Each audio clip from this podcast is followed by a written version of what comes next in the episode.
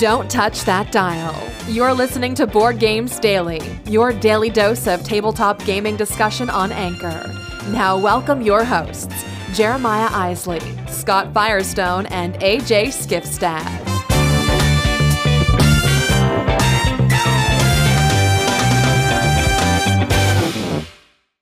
Hey everyone, thanks for joining us for another week and another episode here at Board Games Daily. We've got a bunch coming at you this week, but for today, let's just focus on today for right now.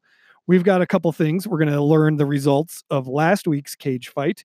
We're also going to talk about Gloomhaven, and we are going to have a new feature that will be weekly here. It's going to be kind of a companion piece to our written blog entry. It's called Kickstarter Weekly. So stay tuned for all of that and more coming at you today. Before we get into it, though, I got to remind you about the hotline 216 352 3864. Get in on that. You can call, be a part of the show, ask questions, respond to the conversations and the topics that we have this week. All those things are possible. All you got to do is call that number and you're in on it let's see what else do i need to tell you about? Oh i don't know there's some huge contest going on where it's like $300 worth of games from Gamelyn games it's every tiny epic game in its deluxe format plus this really cool carrying bag. You know just that. So go over theologyofgames.com the landing page there will have a button it'll say enter the contest.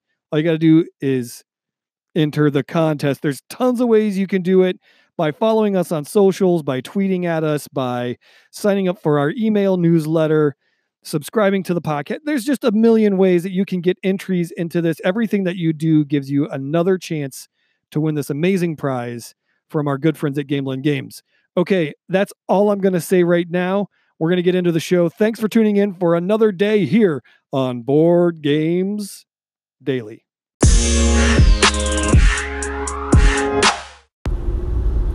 Hey there, everybody. Welcome back to Board Games Daily. This is AJ Skifstad, and I'm going to do something a little bit different than what we normally do.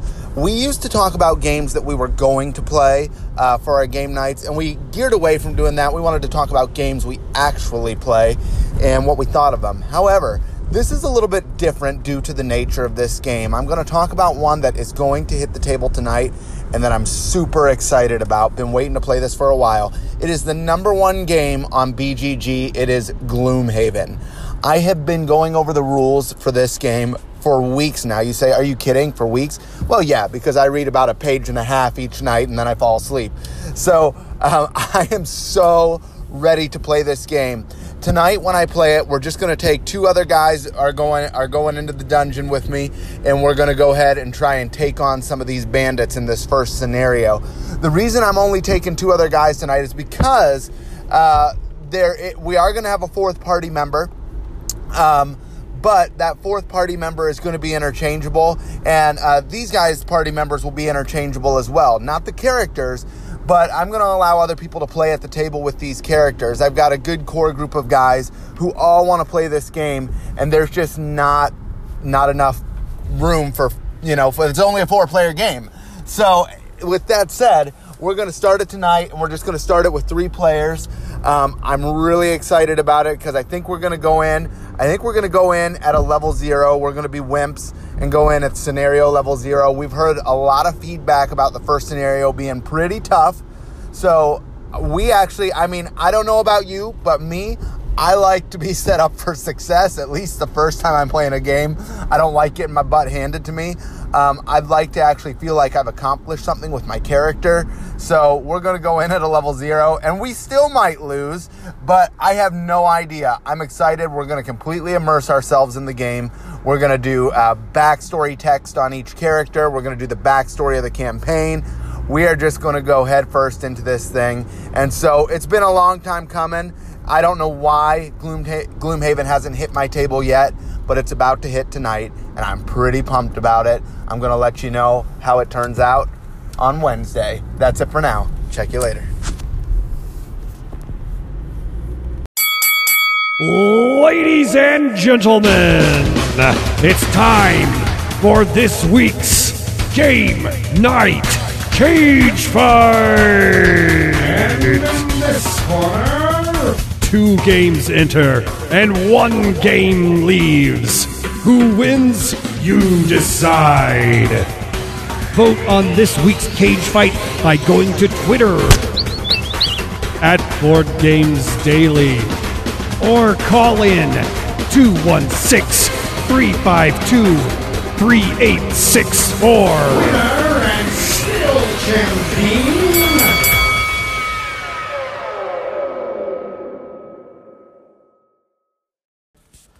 Hey there, everyone. It's Firestone here with Board Games Daily, powered by theologyofgames.com.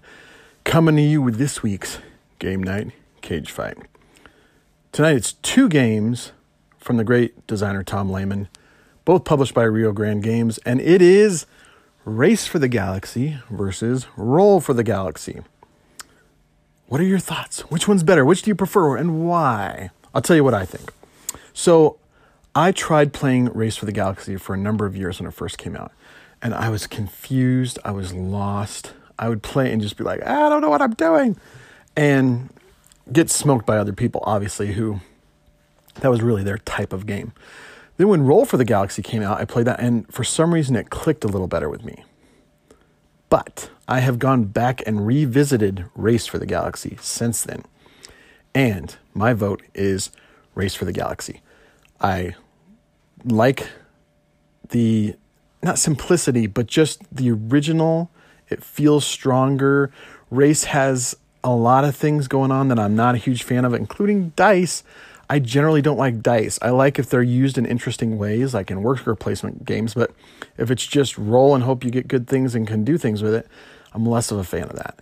And I know there are ways to mitigate it. I know there are lots of options with this. And I enjoy Roll for the Galaxy. This is not a huge win for me, but Race for the Galaxy takes it. I see the elegance. I see just the tight game that it is. And I love it. The expansions are good up until the last one. Well, actually, I've lost track of which ones they are now, but um, the first couple I really liked a lot. And then it started getting kind of off the rails for me. So, Race for the Galaxy wins. Get a couple of those expansions. It is so good. That's my vote. What's your vote? Let us know. We'll talk to you later. Bye. Hey everyone, it's Firestone here, bringing you some news from the blog. This morning we published an episode, episode, a blog post called Kickstarter Weekly that we do once a week, and it's about a couple of games that are on Kickstarter that you just might care about. And so, I just wanted to talk about what those were, and you can get a few more details about how much they cost and closing dates and things like that on the blog theologyofgames.com. So the first one is the Suburbia Collector's Edition.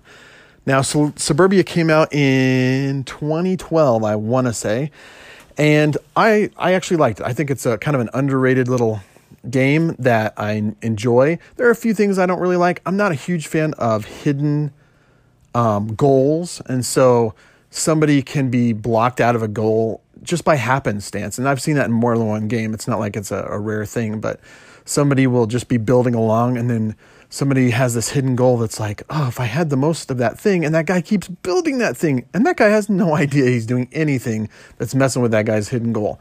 Stuff like that kind of bothers me. I'm fine with open goals where everybody can see, and then if that guy is building those, it's to screw you over, and that's fine. But when they do it and they aren't even aware of it, ugh, I don't like that.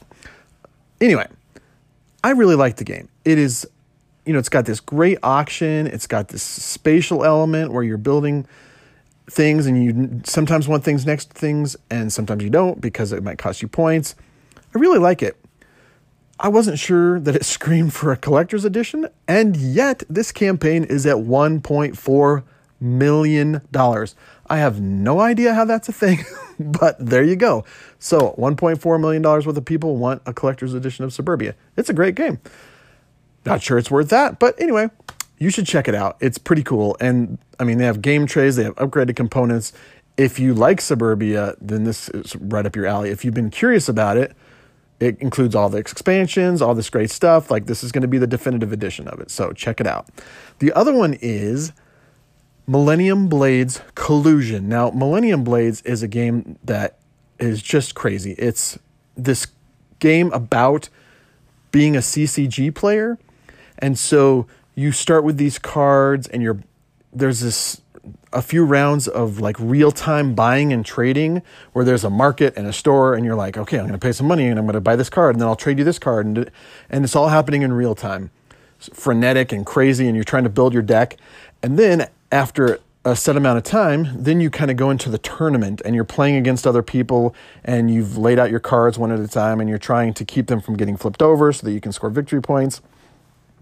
Very abstracted, but it's really cool. This game has tons of quote unquote sets of cards and when you buy a card it looks like like a magic the gathering pack or some kind of a pack that you would open up and see what's inside and you, kind of you know what set it's from but you don't know which card it is and so there's lots of mystery and what am i going to get in this is it going to be a great card is it going to be a bad card super fun and I, it's hard to explain it shouldn't work but i really have fun every time i play this game and there is so much stuff in the base game that I, I can't even imagine ever getting to the expansion stuff. And this is the second expansion. I have the first one. I can't remember what it's called. Set rotation, I think. I haven't even cracked it. I mean, I've looked at it, but I haven't added it. I, I haven't even come close to playing the base game stuff. Collusion adds a whole new set of expansion cards, a bunch of new characters, a bunch of new sets of cards, a new gameplay type. And the box is going to be bigger and will hold all the cards from all the sets. It's just level 99 does this where they give you they just throw so much stuff at you that there's no way you could ever get bored with this. Unless was this was the only game you played every single week.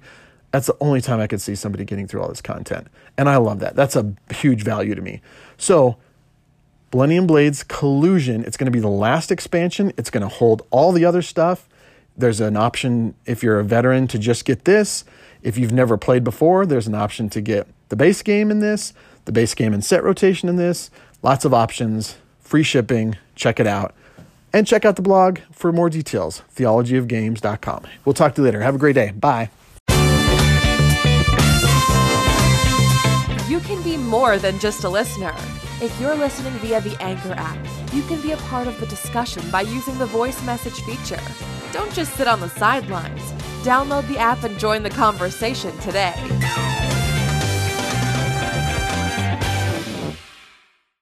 Well, that's going to do it for another day here at Board Games Daily. Thanks for tuning in. Don't forget to weigh in on this week's cage fight. You can do that, of course. We always tell you check out our Twitter page at Board Games Daily or call the hotline 216 352 3864. Get in on it and uh, have some fun with that. Don't forget the contest, theologyofgames.com. Just head there. The landing page will take you to the contest. It's still going. It'll be going for another three weeks. So you there's plenty of time to get in on it. Tell your friends about it. It's going to be an awesome ride as we go throughout that time. Also, just want to remind you if you do like the show, there's a couple ways you can support us if you're listening via Anchor, there's a little support this podcast button. Just click that. You can pledge like a buck a month, or I think it's even like 75 cents a month, just to say, hey, thanks for doing what you do. Or you can check out our Patreon page by going to theologyofgames.com slash Patreon, in which you will uh, be able to become a, a patron there. We got lots of cool rewards we give we give bonus content over there. It's a really great time. So check that out if you're so inclined. But the thing that we always ask that is so so important to us is that you share the show, you rate and review us on iTunes. Those five stars and those reviews are like pure gold. They help us get ranked, they help us stay ranked. It's amazing, amazing what it does for us. So please, please, please, if you have a moment, head on over wherever you're listening, give us those five stars, give us that review. We really appreciate it. And of course, tell your friends about it. All right, that's all for today. Come back Wednesday when we start our topic of the week and we do other things. Actually, AJ and I, I'm sure, will be back with our first impressions on Gloomhaven. But until then, I'm Jeremiah Isley for my co host, AJ Skifstad and Scott Firestone, saying, Why don't you go play a game? We'll see you guys.